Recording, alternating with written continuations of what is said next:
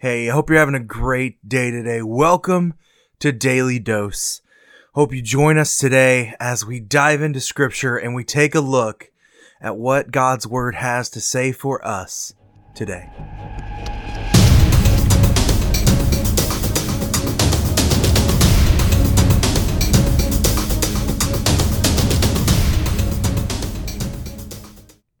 Hey, how are you doing today? It is February 5th, and today we're going to talk about something that I pray that you have never encountered before. I really do. But how many of us have ever put our faith, not our faith, how many of us have ever trusted somebody only to let them let us down? If we've trusted somebody only for them to maybe be the person that we didn't expect or maybe be the person that we didn't know that they were. Today we're going to look at a passage of scripture from David's son Absalom and how he captured the hearts of the men of Israel because of his enticement. If you have your Bibles, open with me to 2 Samuel chapter 15. 2 Samuel chapter 15 and read with me in verse 3 says Absalom would say to him, See, your claims are good and right, but there is no man designed by the king to hear you.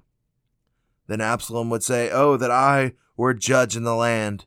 Then every man with a dispute or cause might come to me, and I would give him justice.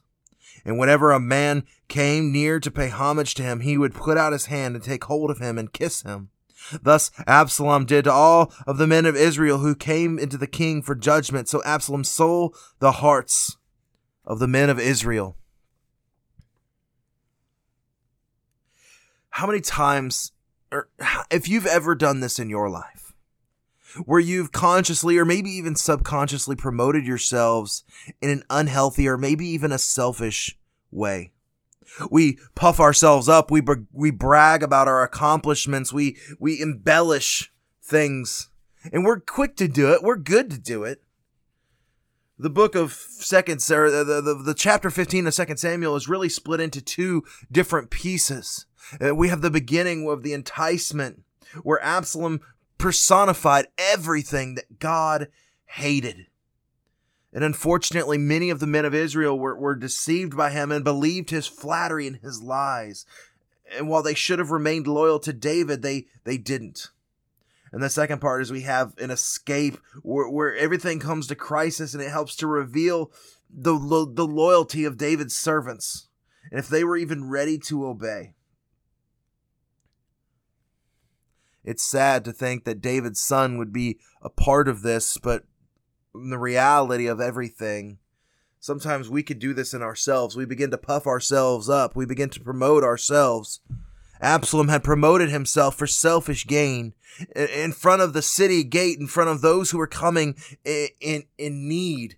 And, and the Bible tells us that he stole the hearts of the men of Israel. He, he flattered them. He, he, he enticed them.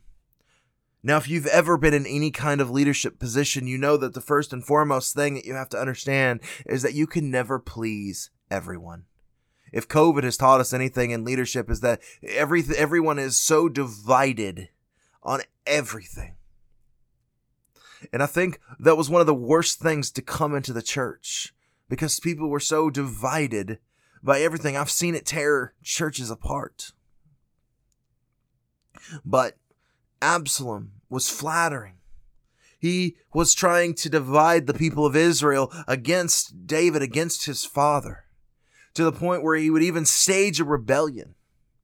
Now, we think we hope that it would never come to this, but honestly, uh, I have even served in churches where I've seen this, where people have staged rebellions against the pastors, against the deacons. And can I tell you, it's not pretty?